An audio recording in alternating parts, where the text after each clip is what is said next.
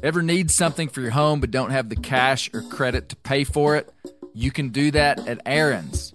Yep, you can rent to own appliances like washers, dryers, refrigerators, furniture for your living room or bedroom, even tech. Plus, Aaron's has great brands like HP, Samsung, and Ashley. Life's always changing. Keep it, return it, upgrade it. Aaron's fits your life instead of the other way around. So check out your nearest Aaron's store or visit Aaron's.com to see what I'm talking about. Approval isn't guaranteed and some restrictions apply. See your local store for details. Looking for an easy switch to improve your pet's health? Darwin's customized meals for dogs and cats tailored to their needs. Darwin's farm fresh, human grade foods are truly raw with high protein and no fillers to support their ancestral diet. Delivered fresh to your door. Talk about easy. Better food means a longer, happier life together. Shinier coat, improved digestion, difference you'll see. Try 10 pounds for just $14.95. Darwin'sPet.com. Feed them what they were born to eat. I just got a pair of barefoot shoes boots. They're different, man. They're they're wide and they're flat soled, made of really high quality leather, and it is a unique feel on the foot. I like them. They're unique because they give you the ability to feel the ground as you're out in the field, as most hunting boots have a thicker outsole which disconnects you from the terrain. Use code BEAR at bearfoot.store to receive 10% off your purchase. That's BEAR, B E A R, foot.store, use code BEAR.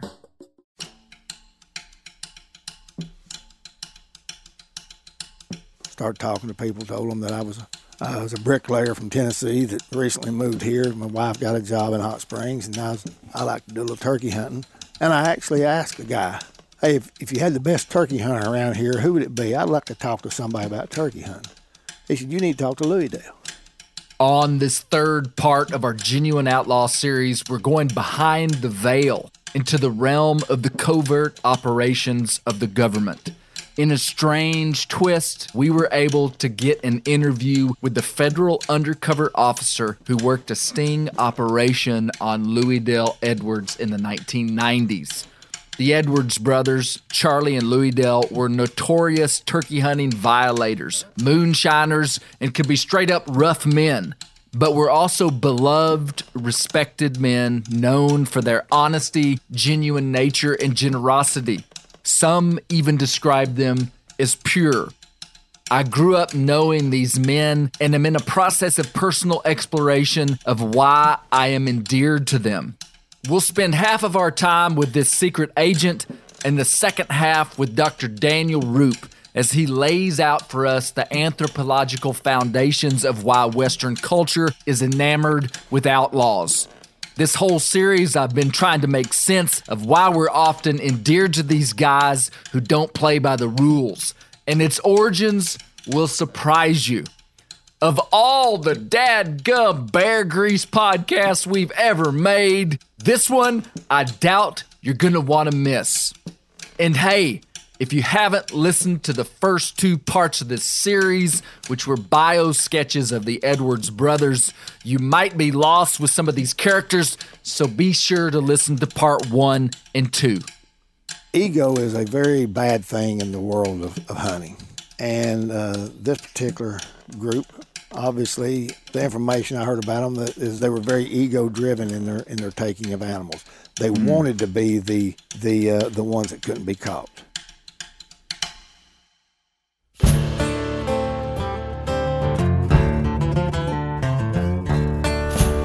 My name is Clay Newcomb, and this is the Bear Grease Podcast, where we'll explore things forgotten but relevant, search for insight in unlikely places, and where we'll tell the story of Americans who live their lives close to the land.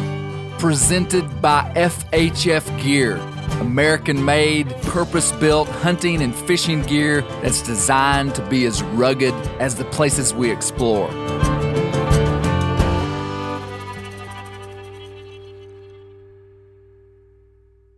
Louis Dale told a story, and, and, and I heard this one strictly from Louis Dale's mouth.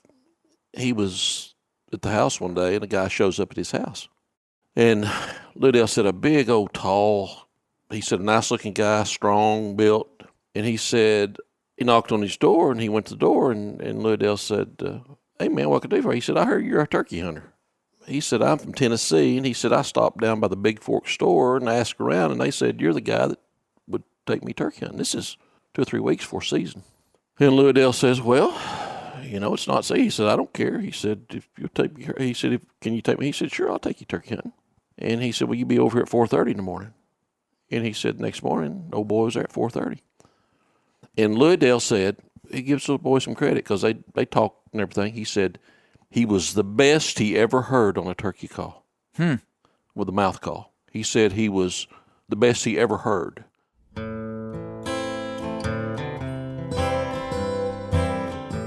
The best he ever heard. I'd like to introduce you to a man named Russ Arthur. That's his real name, but he hasn't always used it.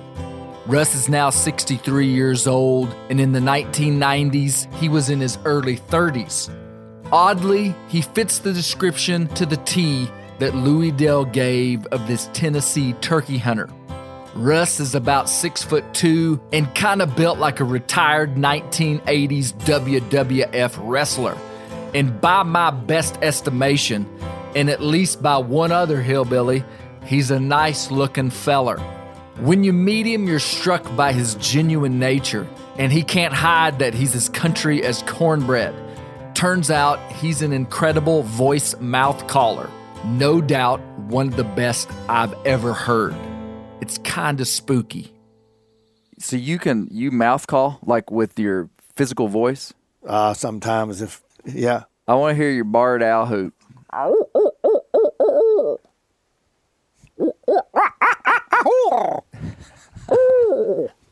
you got a yelp.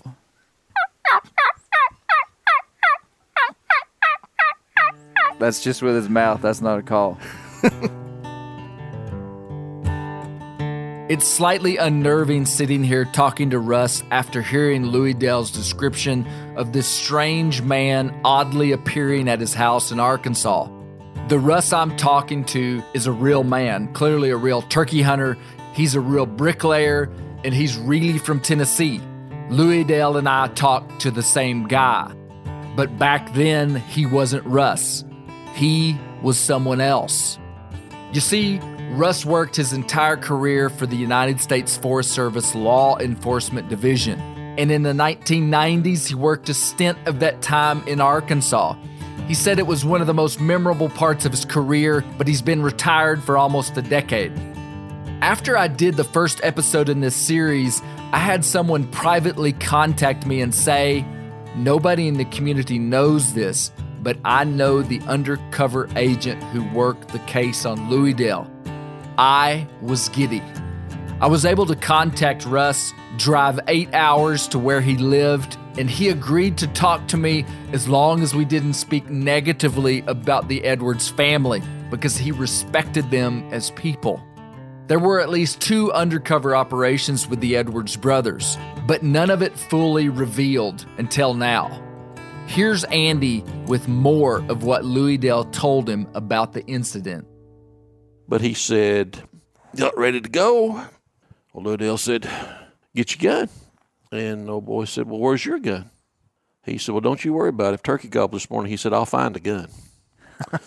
but he loads him up and dropped him off and picked him up back east down there that morning. But they'd sent they'd sent that Liddell said they sent that old boy in there trying to trying to get me to mess up. Mm. And So did, did he know the whole time that he was entertaining a, a undercover Well, guy? He suspicioned it the whole time.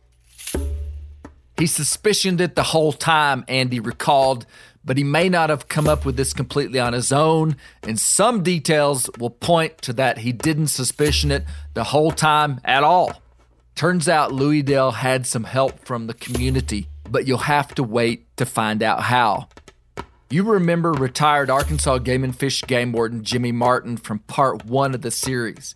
Here he is giving us some broader context into the undercover operations on the Edwards brothers. there were several operations over several years where we would have, like say, people from uh, the Fish and Wildlife Service, U.S. Forest Service, different undercover agents would come in and uh, How would how would they get their name? I I mean, would it be like How would they get Louisdale's name? Yeah. My supervisor, and we communicated with Fish and Wildlife and Forest Service all the time. We we used undercover agents all the time, not just on Louisdale, or uh, we, they'd be used all over the state on different things like striper fishermen. We used them on on when the whites were running up the river for netting, people that were netting fish, illegal bear hunting. The big one for my supervisor was Louisdale and Charlie. He wanted those people caught. He wanted, you know, to be the one that, look at me, I'm, I caught Louisdale. Well, look at me, we never did make it. The most interesting part of all these interviews is hearing the different angles into the same story. We might be surprised to learn that they could have busted Louisdale. This next 20 minute interview with undercover agent Russ Arthur is one of the most unique I've been a part of. It was like talking to a ghost, to a man that didn't really exist. It was so interesting because I heard multiple stories of the brothers suspecting they'd entertained undercover agents, but none of the agents ever surfaced, as they say in the business, until now. Here's retired Forest Service law enforcement agent Russ Arthur. what years were you in Arkansas? I was in Arkansas 90 to 95. So I would have been 11 years old when you were over there. I think I remember seeing you. you were riding You the were- mule. You was riding the mule. I think you was uh, ac- actually riding it backwards. You- 90 to 95. How would people get selected to have a job done on them? They they would just have notoriety inside the communities and the local guys couldn't catch them. I mean, is that is that how it would work?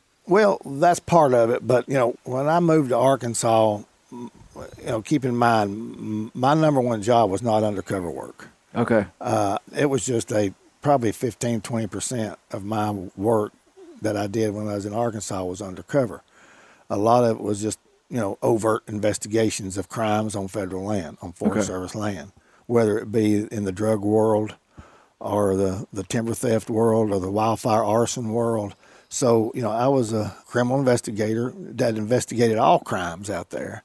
And occasionally information would come in that we've got a need for an undercover operation. And there's several things that you have to look at. And I had a supervisor that was that was very familiar with that state. But information would come up through the field level, either through other agencies or through our own agency, of a need for potential undercover.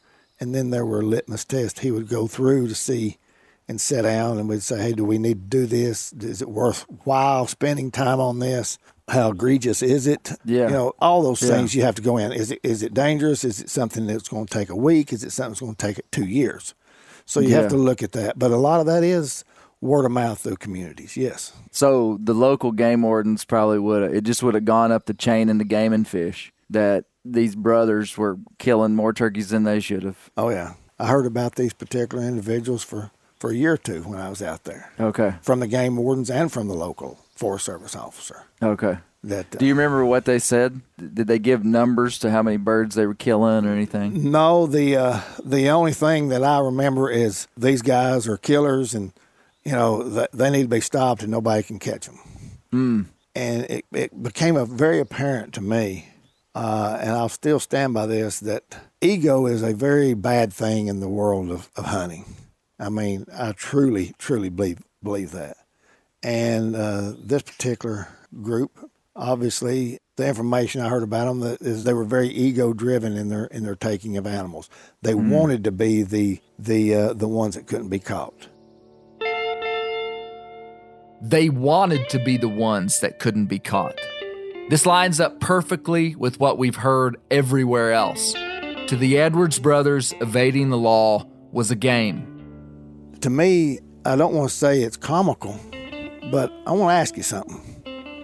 If you're an officer, and let's say you and Joe are the only two officers in a 200,000 acre county, and 150,000 acres of that's federal land, 50,000 of that's private land that's got cattle, ranches, farmland.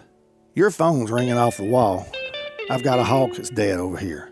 I've got this that's going over here. And you've got all this vast area over there. Is it really an achievement that you can elude two people that are that busy? Hmm. You are obviously a good hunter. you, you when you go in the woods, your senses go up. You know how to read a map. I'd say you're a pretty good navigator. You, you got a good sense of bearing, good sense of weather, coming and going, good sense of animal movement. You know where to go in and go out. It would it be that hard taking what these officers are up against to elude them? Mm. So I, I find it kind of comical because I don't think that the common people in the communities realize what officers are up against. Yeah. That's a mic drop comment from Russ. Game wardens can't work 24 hours a day. They have days off, they have limitations, and most of the time they have to be reactionary and not proactive in enforcing the law.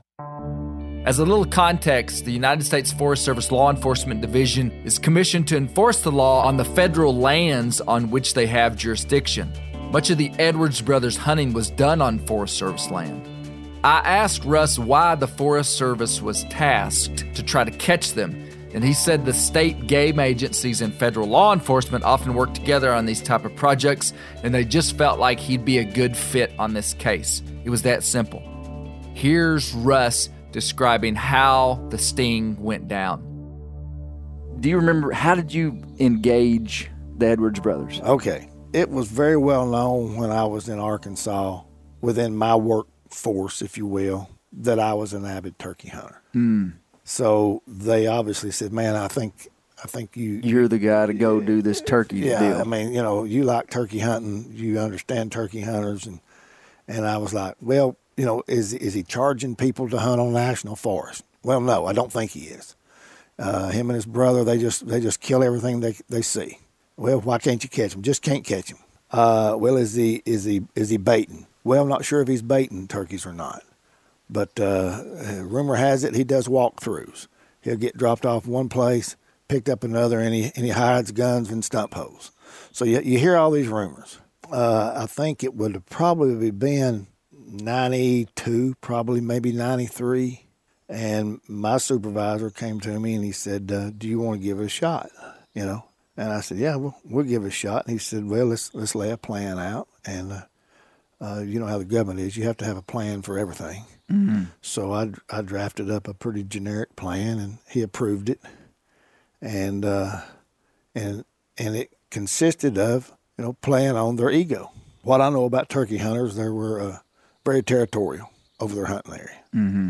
Probably more so than than any other hunter group that I know. Mm-hmm. So I had an undercover truck. I had a Tennessee tag on it. About a m- month before that turkey season, I started going out scouting in areas that I knew Louis Dale frequented hunting, knowing that he would probably see my truck, mm. just as a seed, if you will. I never ran into him in the woods, but I parked it at two or three different places, predominantly that I knew that he would have to come by. Really? What would you do when you went? Would you actually walk out in the woods? Oh yeah, I'd walk out in the woods, but I'd normally just turn around and watch my truck and see what vehicles came by, see if anybody slowed down and looked at it. And I had vehicles slow down and look at it. And you'd park it with the license plate to Oh the yeah, road. where you, where you could see it. Yeah. And uh, word would get out there's somebody from Tennessee around here. yeah. What's the name of the little store down there? Well, the Big Fork Mall is what they call it. Right. I ended up stop. I stopped in there two or three times and just to get a coke and a pack of crackers, and uh, started talking to people. Told them that I was a, I was a bricklayer from Tennessee that that recently moved here. My wife got a job in Hot Springs, and I was, I like to do a little turkey hunting. And I actually asked a guy, "Hey, if, if you had the best turkey hunter around here, who would it be? I'd like to talk to somebody about turkey hunting." He said, "You need to talk to Louis Dale." And I said, "Who's that?" You knew what he was going to say. Yep. And I said, who? you know, I said, well, who's that? And will he? he said, oh yeah, he, he'll talk to you about turkey. He loves turkey hunting. He, did he? Did this guy give you any intel that Louis Dell would was a Violator? Yeah. No, no. He just said he's a turkey hunter. good turkey hunter? And I said, well, how did I get in touch with him? He said, well, here, I'll call him. And he called him. He picked up the phone. and He called him, and uh, he got him on the phone and put me on the phone with him. And, and he said, well, why don't you come up to the house? And he told me how to get to his house. So he was real open Yes. to a guy from Tennessee. Yeah, yes, he was. Was that surprising? Oh well, uh, I, I was hoping by then that his curiosity had that he had already known there was somebody poking around because back then everybody knew where everybody hunted Yeah. and everybody knew what everybody drove. And, and Just a Tennessee tag back in there would have been super unusual. Exactly, and it, and I knew that it was probably circulating around that community, and uh, and eventually it turned out that it was. That was the first thing. Mm. So he. That's the first. That's the first thing he said when I pulled up in his front yard. He says, "I wondered who that was," and uh, so we just started, uh, you know, having an exchange about turkey hunting. Yeah. And I and I wasn't asking him where to hunt. Uh, you know, I told him I was just uh, an avid turkey hunter, and I'd like to hunt some of the areas. I understood he was one of the best in the area. You know, I would by far didn't want to get into any areas that he hunted, but could he just give me some general advice on hunting turkeys in Arkansas? And he ate that up. I told him, I said, man, I would love to. I, I had some good friends I probably never get to hunt with again. And I know you probably got plenty of folks to hunt with, but if you ever get time, I'd like to hunt with you. And we exchanged phone numbers. And uh, And you were a lot younger than him. yeah, I was probably about 10 years younger than him. I think. Okay. You know, we immediately had a connection there and, and everything. And every, that's how it got started. The story that Andy and Russ both tell are incredibly similar, which is pretty wild considering the 30 year gap in Andy's story being secondhand. As Brent Reeves always says, if you want to get two different stories, ask two eyewitnesses to the same thing what happened. I'm amazed at how easily the details of stories can get messed up, but not so here. And hey, stick around until the second half of this podcast when Dr. Daniel Roop tells us why we love outlaws. Russ continues. And so you exchange phone numbers, and then what happened? Exchanged phone numbers. Uh, I didn't want to be too pushy. Uh, I waited a week or two. Season was getting ready. It was about probably a week or two away, and I called him up. I said, "Look, I'm going to uh, come out scouting and and do some listening. Do you want to go with me?" He said, "Man, I ain't got." I, let's see. That first time he told me he didn't have time, and then he called me back, and he said, "Yes." He said, "If you can do it." It was either like a Tuesday or a Wednesday. One of the was in the middle of the week. I can do it the other day. So he actually called me back and rescheduled the day. So I went over there before daylight, picked him up, and we went out. And he said, "I'll tell you what," he said, "if he told me where to let him out." I, he said, "I'm going to walk this ridge out." Showed me on the map where he'd come out. He said, "I'll walk this ridge out," and he told me where to go listen. And he said, "Then you can pick me up." And that's when I I I knew that he was beginning to trust me. He said, "Now look." When you pick me up, I don't want anybody to see me on the road. And when you pick me up, we drove the section of road I was picking him up. He said, when you pick me up, there'll be a limb laying in the edge of the road, and you stop right there where that limb is, and I'll I'll jump out. I'll jump in the truck from there. He said, we don't need to let anybody see where we're getting in and out. I said, I understand that. So I didn't ask any questions, but that was just a scouting trip. Mm-hmm. That was our that was our first trip. He had heard a couple of birds. I didn't hear anything, and uh, I told him. So you really went where you were supposed to go. oh yes, I went. So where you I- came back, gave him a report. Yep, come back, gave him a report. I didn't hear anything. Pretty country. What about you? And he was excited. He had heard a couple of birds. And I said, Well, I said, Do you think anybody be hunting them opening day? He said, They may be hunting them opening day, but they may be dead before opening day. I said, Okay. I said, I can understand that. and I just said, If you need any help, let me know. If you need any help, let me know. It's hard to imagine the dynamics of what's going on here. Russ is trying to dupe a man that's extremely suspicious of the law and known for not getting caught. He's got to come across as genuine as he invites himself on an illegal preseason turkey hunt, which deep down he disdains the activity. It's an interesting mental space. You see, Russ is from a real deal turkey hunting family from Tennessee. Let's step outside of this story, outside of this truck for just a second. I have a personal question for Russ about his motivation for doing what he's doing. I want to understand what he's feeling at that moment because it's not what he's letting on. What would you say your primary motivation inside of this? Because it's it's clear to me that you're you're a hunter yourself. You're deeply connected to where you grew up hunting. Is it a love for wildlife? Is it um a love for justice? What would you say would be a primary motivator for you inside of this? I guess you would have to say it's all wrapped up. And what I mean by that was uh, I was very fortunate to have a, a mentor, my dad, who was very law abiding, very, very structured in uh, any and everything that he did. From growing up very little, we would hear about people that did other things, and, and I was taught, hey, respect this. And, and I was taught that it's, it's the hunt, it's not the kill. And, and I just always, I've always lived that. And, in my opinion, when, when the kill becomes the more important thing, you know, you're, you're losing as a hunter uh, because there's a lot more things out there than the kill. And, and to go in and see the, the total disregard for, for, for that, to me, was despicable. I mean, it truly was. Very interesting. Now let's get back in the truck. Russ has just invited himself on a preseason turkey hunt, and things escalate quickly. For you as an undercover guy, this must have been like this is music to your ears. Oh yeah, it, uh, but but you know there was a there was a lot of talk. You know, it, it, we spent five minutes here talking about it, but you know we had talked on the phone, we had talked in his yard, we had talked the first time. So you know, then the second time he took a gun, mm. and the best I, Before season. Yes. And the best I can remember, I'm wanting to think it was an old single barrel, but I really don't remember the gun. I tried not to pay a lot of attention to it. I didn't want to draw attention to it of me looking at it, staring at it because it was before daylight. But I dropped him off and I picked him up. Did he say much about it? He just got in a truck and he had a gun. I said, Hey, I hope this is okay with you. Hope we're not going to get in trouble. I, you won't get me in trouble. I said, Look, I ain't going to get you in trouble. You know, I'm just out here from Tennessee, you know. So he was all good with it. And I picked him up within 100 yards of where I picked him up the first time. And I know he hunted that same ridge. Uh, he didn't kill a bird. We talked about it. He said they wouldn't work, and uh, and took him home, and that was that was that. Louis Dale left with the shotgun, but when he returned, he didn't have it. He told Russ he'd left it up on the point of the ridge. This confirmed the brothers' strategy of hiding shotguns in the woods, and if you remember, Stony Edwards told us that's how they evaded the law. Well, this time, the law was there. I honestly wished I had asked Russ if he ever felt any internal confliction working undercover, or perhaps remorse in playing someone in a good guy hustle. Working undercover is basically living a lie for a period of time for the greater good of the resource and justice. I know it's a dumb question, but in that truck, Russ fabricated a story to gain the authentic rapport from this man.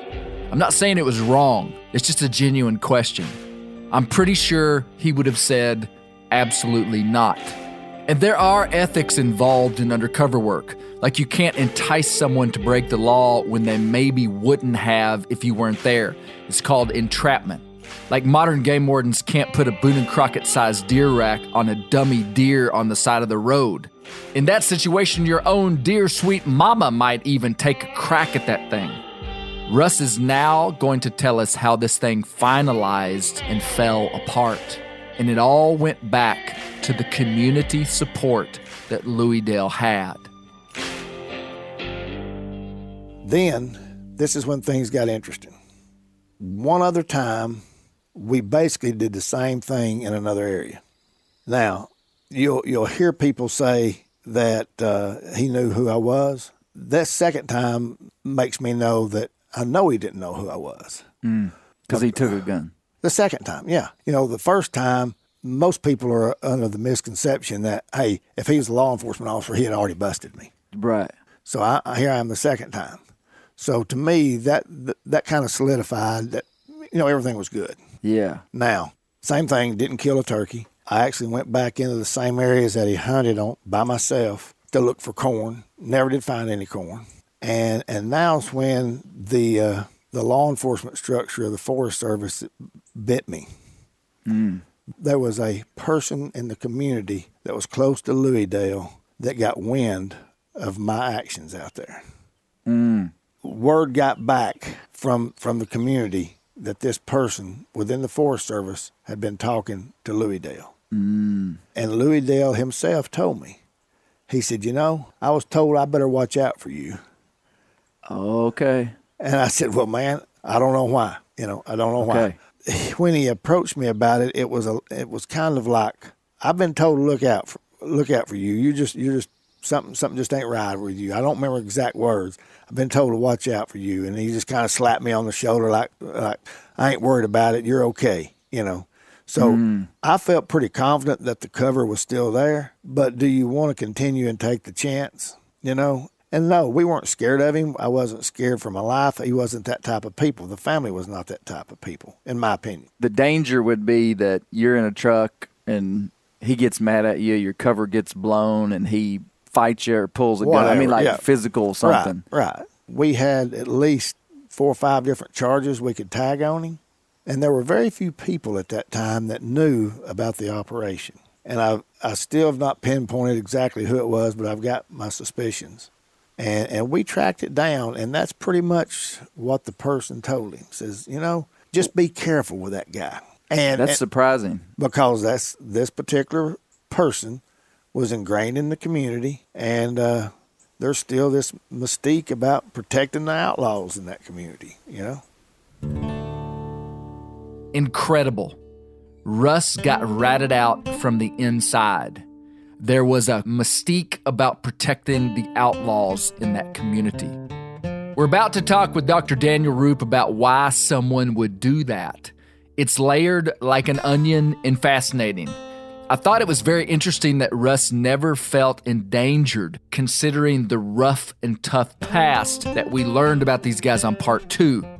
Here's Russ on what they could have prosecuted these guys on, but what they chose to do my supervisor and I sat down and we did a review of, of, of the evidence that we had. How long would this whole thing have taken? A month?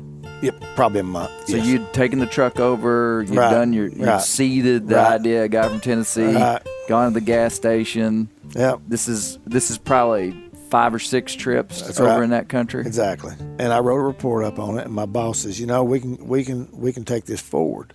He said, but is it worth it? You know. It, you know, there's no commercialization. Nothing was killed. Is it worth surfacing, you know, who you are and what we did on such a minor infraction? You know, so that was, that is the very and only reason that we did not charge him federally. It, it just wouldn't have gone very far. Oh, we would have, we would have prosecuted him, but for that level of violation, yeah. did you want to surface your identity as an undercover officer? Yeah, and so you just kind of drifted out That's of his world. That's it. Hey, here's a simple but very meaningful gift idea for your mom or grandparent who lives across the country. These are great, dude. These are really nice things to give to people. It's a digital picture frame from Aura. It's perfect for sharing pics of all the things they can't be there for, from family vacations to their grandkids' graduation let's say your mom comes out. You take a bunch of pictures of your mom with your kids or whatever. When she goes home, you can greet her at home with all those pictures you just took on the frame. And you can also keep her up to date by updating the frame from afar. It's all done online. It's a ton of fun. Comes with unlimited storage and simple controls on the frame so you can upload as many photos as you want and mom can pick the perfect one. See why it was named the number one digital frame by Wirecutter, The Strategist, and Wired. Right now, you can save on the perfect gift that keeps on giving by visiting auraframes.com. That's A U R A frames.com. Make sure you use the promo code MeatEater because for a limited time, you can get $20 off their best selling frame with that code. The code being MeatEater. Auraframes.com, promo code MeatEater. We've all seen plenty of gadgets and fads come and go, but here's one product that stood the test of time Seafoam Motor Treatment. Lots of hunters and anglers know that Seafoam helps engines run better and last longer. It's really simple. When you pour it in your gas tank, Seafoam cleans harmful fuel deposits that cause engine problems. I'm talking common stuff like hard starts, rough engine performance, or lost fuel economy. Seafoam is an easy way to prevent or overcome these problems. Just pour a can in your gas tank and let it clean your fuel system. You probably know someone who's used a can of Seafoam to get their truck or boat going again. People everywhere rely on Seafoam to keep their trucks, boats, and small engines running the way they should the entire season. Help your engine run better and last longer. Pick up a can of Seafoam today at your local auto parts store or visit seafoamworks.com to learn more. O'Reilly Auto Parts are in the business of keeping your car on the road. At O'Reilly Auto Parts, they offer friendly, helpful service and the parts knowledge you need for all your maintenance and repairs. Man, I'm always swinging through my uh, local O'Reilly Auto Parts to get stuff ranging from car parts and accessories to boat batteries. They've got thousands of parts and accessories in stock, either in store or online, so you never have to worry if you're in a jam. And if you're a do it yourselfer and need a specialty tool to finish the job, stop by O'Reilly Auto Parts and ask about their loaner tool program. Simply pay a refundable deposit and borrow the right tool, then get your deposit back when it's returned. That way you don't have to go buy some, you know, super expensive thing that you need like once every 5 years. You just borrow it and get your refund back.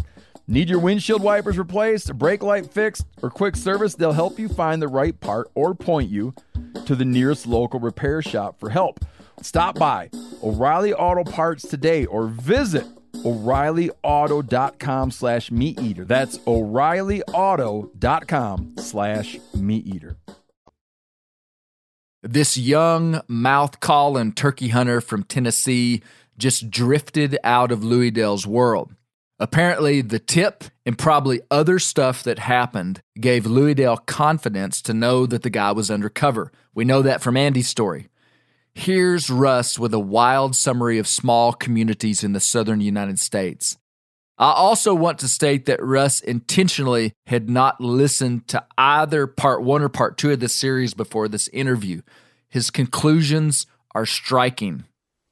Every small community, whether it's Western Carolina, Southeast Tennessee, North Georgia, Ozarks, Ouachitas, you can take small county USA where there is a prevalent big game that's being hunted, and you will find that family. Whether it's bear, whether it's big deer, whether it's turkey, you'll find that family that everybody loves, that nobody wants to tell on. Hmm. So you think this is a common It's- scenario? It is. It truly is. Why do people love outlaws? I don't know. like I said, I, I, to me, I think it's funny because just what type of person does it take to elude a game warden that's got 200,000 acres to patrol? Just beyond me. And you'll hear stories of they kill a lot of them, they never let anything waste, and, and they would they would feed other people. This is not the depression time. Yeah. I don't buy that. You know, this isn't times where you have to hunt for your food. And and here's the thing, I could give you family names right now of the of the Louis Dell Edwards in about six different states. Boom, boom, boom. What are the characteristics of those people? Normally uh, hardworking, God fearing.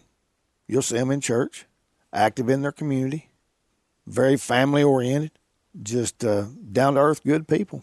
What What is amazing? You you haven't listened to the podcast. No, no. And you just wrote the script for who Lou Dale and Charlie were. But that's uh, For, minus maybe a few of those components, but for the most part. want to get along with everybody. We'll do com- any, we'll do anything with any for anybody. Very compassionate. I mean, that's very common. They're compelling people a lot Yep. of times. Yep. And the thing about it is, if if if you're if you're a non-hunter or even a, a part-time hunter, not as passionate as Edwards, and you look at somebody in your community with those characteristics, you don't want to get them in trouble. You know, if you're just looking at those characteristics without having the background and the and the of a of a resource management perspective, you, you don't see it to be a big deal if you're just a general Joe citizen, mm-hmm. because those are good characteristics for people to have in today's world, especially in today's world. So it'd be very easy to be, you know, compassionate toward them. I'll never forget interviewing Russ Arthur after hearing his description from Louis Dell, albeit secondhand through Andy. This is a good time for us to all get caught up on what's been going on if for some reason you're just getting here. Our first two episodes were bio sketches of the Edwards brothers who lived in the community that I grew up in in the western Ouachita Mountains of Arkansas. Louis Dell and Charlie were extremely colorful characters, beloved in the community by most, and I've been exploring why I like them. They were known as notorious turkey outlaws. When I heard the sting operation was ratted out by someone on the inside, I felt a tinge of guilt because I've already declared my endearment to these guys. But I don't think that endearment would have made me compromise my value system. I've told this story from an honest perspective. I've been in search of how I could be so full of irony, paradoxes, and maybe straight up hypocrisy.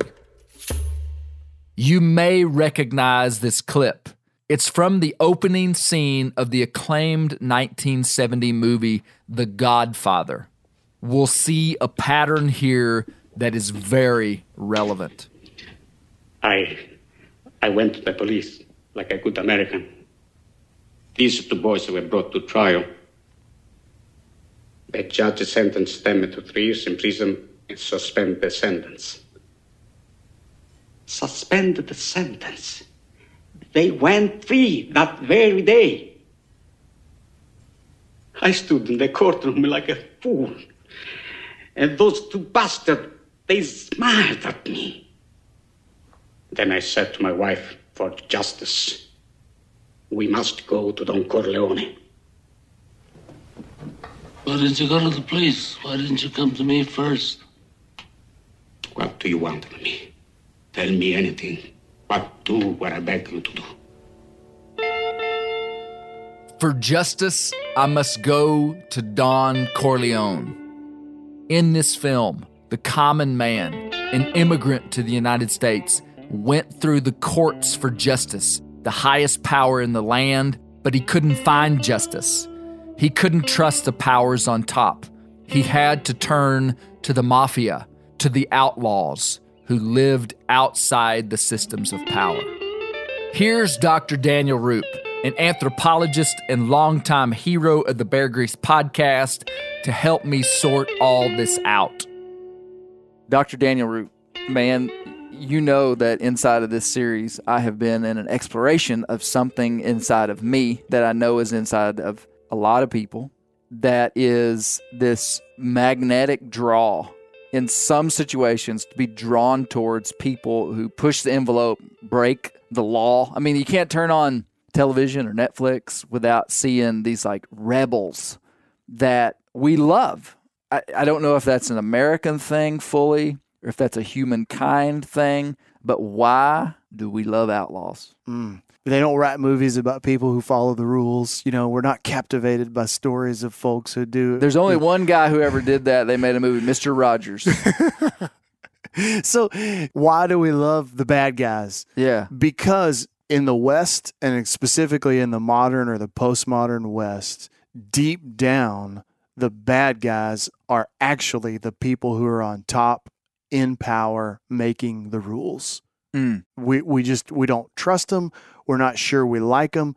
We really hope to get somebody in there that's kind of like us if we could, but we don't have a lot of hope in ever changing who's on top. So the bad guys, kind of the common man, the the the rebel doing as good as he can. You know, it's kind of like the Dukes of Hazzard, which you brought up in one of the. That's really appealing to us because they're not really the bad guys. The real bad guys are the folks who are on top. And this kind mm, of thinking, Boss Hogg. boss Hogg, that guy, the ones that are in control of the resources, who are making the rules, who are kind of laying the playing field out, we're forced to play their game. And the folks who refuse to play that game are inherently our heroes. People who refuse to play the game or live by the laws instituted by those on top are often our heroes. This is getting interesting. And it's going to get more interesting when you hear the foundations of where this comes from in Western society. And this whole line of thinking is actually in the scope of human history is actually relatively recent and has a little bit of Really? Yeah. So it has a little bit of surprising source. Even though today the kind of the the political and governmental structures that followed Karl Marx's thinking have in mass been basically objectively proved as irrevocably a failure, communism. Mm. The vast majority of us view the people on top, the people in power, the people who have the resources and set the rules, we view them through a Marxist lens. Mm. That the way forward, the way for change is for a revolt. and for an overthrow. And Marx, when he was writing in the middle of like 1800s, almost immediately you saw in several European nations revolutions, all of which failed. And so part part of the thinking back then was if you know if the common man could just gain power in mass and redistribute everything, communism, then we'd all be great. And mm. who who knew that didn't go very well. Yeah. But nonetheless, that seed that that same seed of if the common man could have power, if the common man could get into that place of power, he would know what to do. he would know and and things would be made right and the really the the way forward is the common man gaining power so the way forward or progress or hope or you know you might say salvation for any given individual is to revolt against whatever powers that be if the common man could gain power. This is fundamental to the understanding we're building about why we love outlaws because they are the common man that is fed up with the systems of power. Just like the guy that went to Don Corleone, the godfather. So you you drove over here and you didn't you probably don't remember deciding to put on your blinker. You probably don't remember deciding to go a little bit over the speed limit but not too much. But in every every single day you're engaged with law and you're thankful that it's there. But yet every single day you like all the rest of us feel injustice and oppression and disproportionately distributed Marx would say economic capital you you feel social and cultural capital and the the pull on it and the tension for it and the competition for it. And so having a power up top that is evil and bad makes sense. And and if we're honest with ourselves, of course, and we look at history, a lot of times the power up top is evil Yeah. and bad. But then sometimes when you've got this bad game warden, he's not even a bad guy. And if you probably sit down to lunch with him, you probably actually really like him. Yeah. So then it's not him personally, but it's the system It's that thing he, he works for. So that's how th- these gentlemen like Louis Dell and Charlie, they can relate with this one game warden who genuinely, clearly, you can tell he cared for them. Yeah. And he did. But he kind of represents this system of law and he's doing his job. And they're representing another thing that society needs, which is individuals who make things a lot more simple and a lot more black and white. I, my life is super complicated. I've got rules to follow. I've got multiple bosses. I've got different social pressures and relational kind of strains. And all of a sudden, when I can look somewhat from afar, I'm not too closely associated with this particular outlaw. You know what I mean? Yeah. So I'm looking somewhat from afar and I see here's a person who sees it like it should be seen. Hmm. And they stand up against the man Yeah. and they they they they may not follow every law, but there's a law there, Yeah. their own kind of law, you know, and they're going to And follow. we, we after like that. We, we're just Because deep down, to we kind of want to do that too. Of course, and but we can't because we live in the real world. A lot more complicated. Just like the further you went on the biographical sketches of these gentlemen, they lived in a real world, and we would kind of like to think of them as the wonderful things that they did to the people around them, and how they kind of gave it to the law and stuck it to the man. But they're also real people with messy lives, just like you Yeah, would like to. You know, absolutely. I thought it was kind of funny when you're like, "Wait a minute, he wore tennis shoes." Yeah. So we like to we like to project on individuals what we really wish we were. Mm-hmm. And every single one of us, because we're enlightenment thinkers, and for us, postmodern, enlightened, quote unquote, thinkers, we want to give it to the man. And Karl Marx articulated And that's an that. American thing or a Western thing? It's a Western thing. It is. It is a Western modern. so if thinking. we if we if we did this story in a Chinese version, what would they think?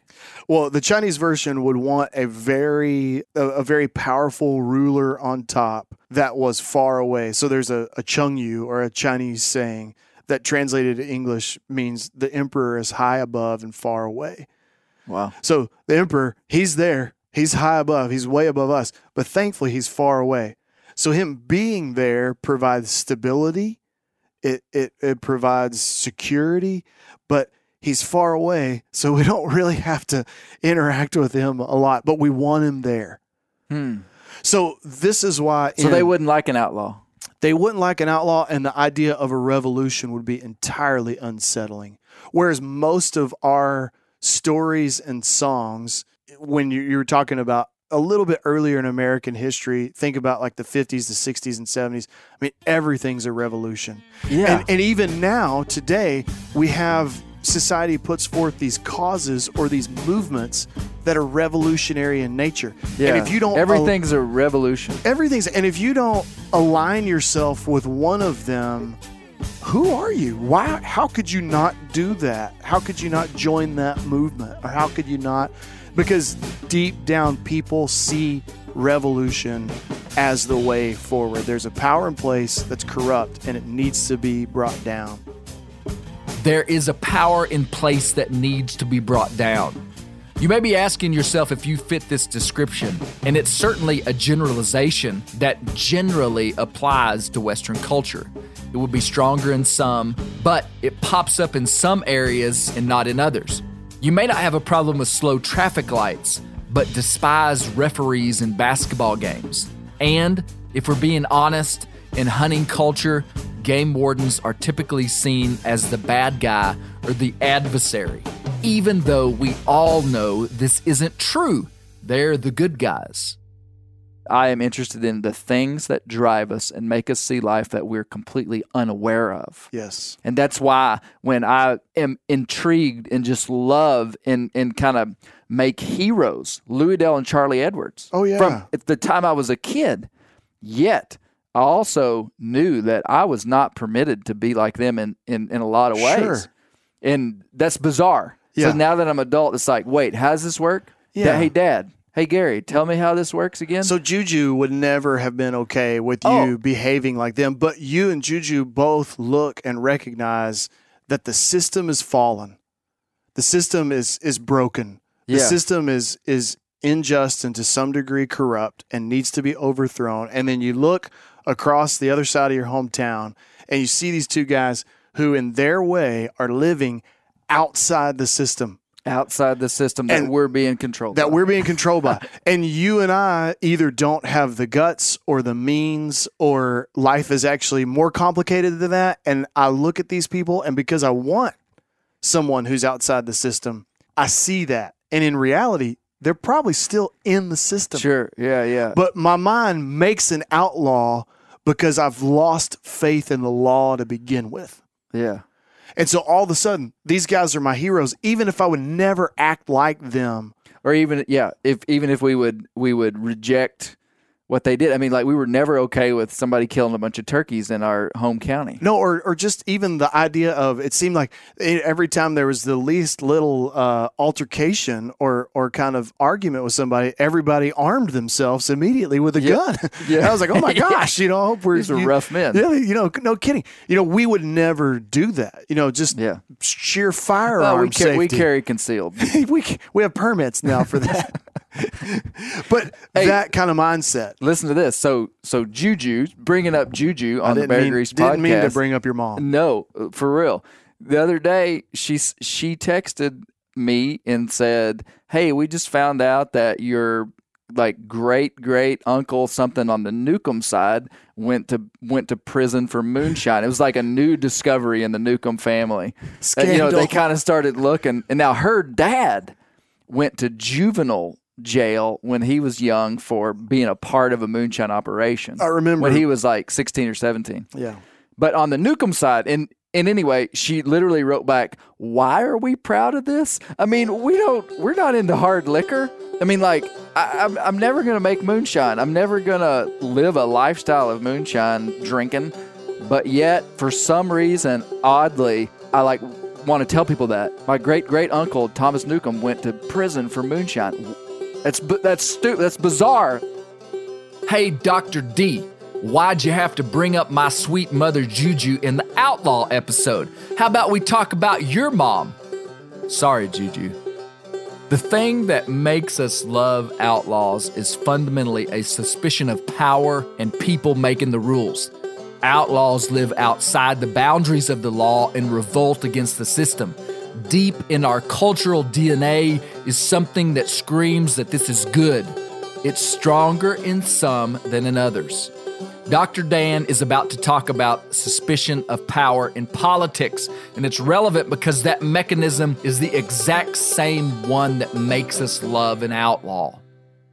Basically, every political party in the United States that has gained power is basically saying the the folks before did it awful, and we're gonna do it better.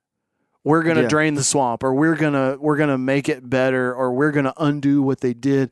This is the song every single That's time. This is the song and dance of every political candidate forever. And now our suspicions are growing even worse, and we're sus- subsequent generations are going to most likely be even more suspicious of politics Isn't that from wi- both Isn't that sides. wild that we just keep biting the same hook? Yeah, and that's the irony of the quote unquote enlightenment and progress is in a way we make these leaps and bounds forward, but in another way, as humanity, it seems like we've just developed more intricate ways to not trust one another. And then we're left with heroes that live in kind of a gray area. If you look at our stories, like the kind of the, the stories and the songs that we sing as a culture, our heroes are broken uh, whether whether we whether we like it or not, because we can identify with that. The irony of modernity and progress is that we may have cars, nice houses, and fancy clothes, but continue to be utterly lost in finding ways to unite for the common good. Now, that's an interesting thought. I had another question for Dr. Dan. I should have asked him about his mama, but I didn't. So is there is there anything redemptive and valuable inside of revering an outlaw? Definitely. So you've at least got two things that are very valuable inside revering an outlaw. One is the systems that we are all a part of are imperfect. And so we don't want to accept those or live within those without stepping outside of them and looking at them. Right. So revering an outlaw, He's the guy that's on the outside that's looking back that's that has the the gall to really call out the system. Yeah, so in a sense, you're gaining objectivity. You know, you're you're gaining a Even though it's a far pendulum swing. sure Like I'm not gonna go kill a bunch of turkeys. someone that calls us. There's a way to live that's outside the system. Helps people that are within. What society is made of systems. So the problem isn't that we have systems. The problem is that we have systems that we're in that we're not aware of. Is is this a a healthy thing inside of a democracy where the idea is that the people rule, the people make law, and so you would have these periphery of people, and there would be some people outside of that circle that would be constantly challenging the system. So in a sense, a democracy would be a conglomeration of outlaws. So they they these this conglomeration, this mob of people get together and together they decide on a set of rules, usually the least limiting rules possible to maintain a certain amount of social order on which at a day-to-day basis they can go about and do whatever they want. So they want the least amount of interference from the state as possible. Yeah. But they want enough interference that it's not total chaos. if you just pop out of the box and your whole you're going to obey the rules like without question. And this is a gray area, man. Big time gray area because we're supposed to obey the rules. The rules are what makes it safe. I believe that. That's the way I live. But there comes a point when the rules and many times throughout history where where the rules were bad and it took breaking laws to Yep. get the thing back on track. And that's this. I said there are two things that are valuable. That's the second thing. The system, most often, in some way, shape, or form, needs to be pushed. I want to put this discussion into context. We're now looking out far beyond the boundaries of wildlife violators back to my original big question of why we revere outlaws. We're not saying that people need to violate game laws so that agencies will make game laws more just. Nope. We're now talking about outlaws as an archetype and their general function inside of a democracy. Now that we got that cleared up, let's take the discussion back to the Edwards brothers for one final analysis. I think this sums it up for me. in a sense, it's almost as if these two men full on went after whatever they were doing. And they thought those mountains were their home, and what was in those mountains belonged to them. And who's this foreigner coming from outside, or this person that I might know personally and respect? But enacting foreign laws, like from Yeah. a different spot, to come in and tell me what I can do with these turkeys or what I can do at this particular time of year. I'm not going to stand for that. And so I'm going to do what I think is right. And what I also think is right is loving my family and loving my neighbors. And by the way, what I also think is right when that person prank calls me, I'm not going to stand for that. And I'm Yeah. going to go full on. You know, I think the, another thing that's very appealing about these outlaws like this and and these two gentlemen maybe in particular is just their they're kind of they're full on nature. Every single thing that they did, they seem to go all the way at. Man, that I keep going back. And they threw themselves into it. And I think one of the big that's one of the things that probably makes them the most human. When we look at them, we see them outside the system. They're not just outside the game and fish laws. They're outside normality in that most people we know don't full tilt throw themselves into everything. Well, why? It, we're we're not doing that. And i think one of the realities of the industrial revolution is that we become a cog in the wheel and we kind of accept our fate and we mm. just go about life and we mm. do our and we pay our mortgage and we and deep down we know that life is supposed to be more than that. And so one of the things that we see mm. when we look at an outlaw is not just somebody who's outside the system or above the law or going against corrupt power we see a person that gives everything they got. that's going for it. And We love that. And that We all want to be that. We all want to be that because as an artifact, that's what we were made to be. We were made for Man, more than just that- a cog in the wheel. that the way I described it was that their sense of identity was very strong. I'm very interested in identity. Very interested in people that live out the functionality of their identity in accurate ways. Not to say that their version of who they were was accurate. I look at those guys and I admire their certainty and I admire their how they functionalize their identity. And I think that the genuine nature in which they functionalize their identity was powerful and and I took some heat for it, but it's like a template for like I want to be I want to be that certain. Well, it's it's revolutionary to not let society or the world define you. Now, everybody in our day and age is, you know, define yourself and become your authentic self. The problem with the vast majority of people is if you lay that question before me and say, hey, well, you can go ahead and define yourself, deep down, that's super disconcerting because I have no idea who I'm supposed to be or who I am. Right. But when you look at people like Louis Dale and Charlie, they appear to, now, it may have been imperfect, Yes. but they appear to have known who they were. And they would not allow the system to define themselves and who- whatever aspect of who they were in whatever realm, they would go full on That's after it. that's why people loved them. And that's why people love them. Man, what a discussion. This one really summed it up for me. We've been on a wild ride as we got behind the veil with undercover agent Russ Arthur, who I am forever grateful to as we learned about the sting operation by the Forest Service. We learned how Louis Dale's strong community alliances helped him evade the law. And we finally answered the question I've been after this whole time. We love outlaws because of an innate distrust of power that's deep inside the Western worldview. And that spurs a desire for the common man to stick at two systems of power that we deem unjust. This outlaw archetype can play itself out in the big picture or the small picture and in any part of our life. As we come to a close, I'm perplexed and enamored by human nature. I love guys like Russ Arthur who have dedicated their lives to enforcing just laws and protecting wildlife so that all of us have an opportunity to have great experiences in wild places. Law and order are what have made this country what it is, and these are admirable folks. And in the exact same breath, an artifact of my past makes me somewhat hat tip to the outlaw archetype. Not wildlife violators, not poaching. Those actions we outright reject. But the hat tip is because of the role the outlaw has played in human history.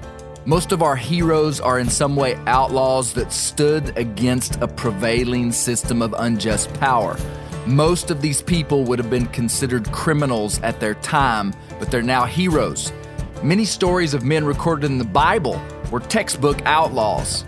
Now, this is some metaphorical stuff, but metaphors are powerful medicine when used correctly. But in my best image of myself, I'm an outlaw against the negative trends of the age. In every generation, there are things that push society, and I think quite intentionally, to be something that is ultimately detrimental to society. Whether it's patterns that degrade family structures, degrade our collective work ethic, our integrity, or push us to distrust people different than us. The trend of the age has told us that spirituality is primitive and outdated, as an example, which I outright reject. I'm always interested in pulling something positive from the stories we tell on this podcast. And I think these real stories of our past are important for our future.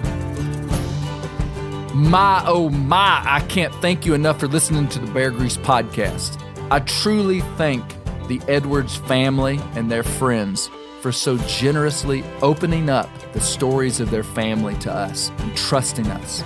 I truly hope that this produces good stuff for all involved because these stories are meaningful and valuable to me personally, as these men influence my life and continue to do so. We look forward to meeting with you again next week on the Bear Grease Render. Please leave us a review on iTunes and share some of this stuff on social media and share the Bear Grease podcast with one of your hillbilly or yuppie friends this week.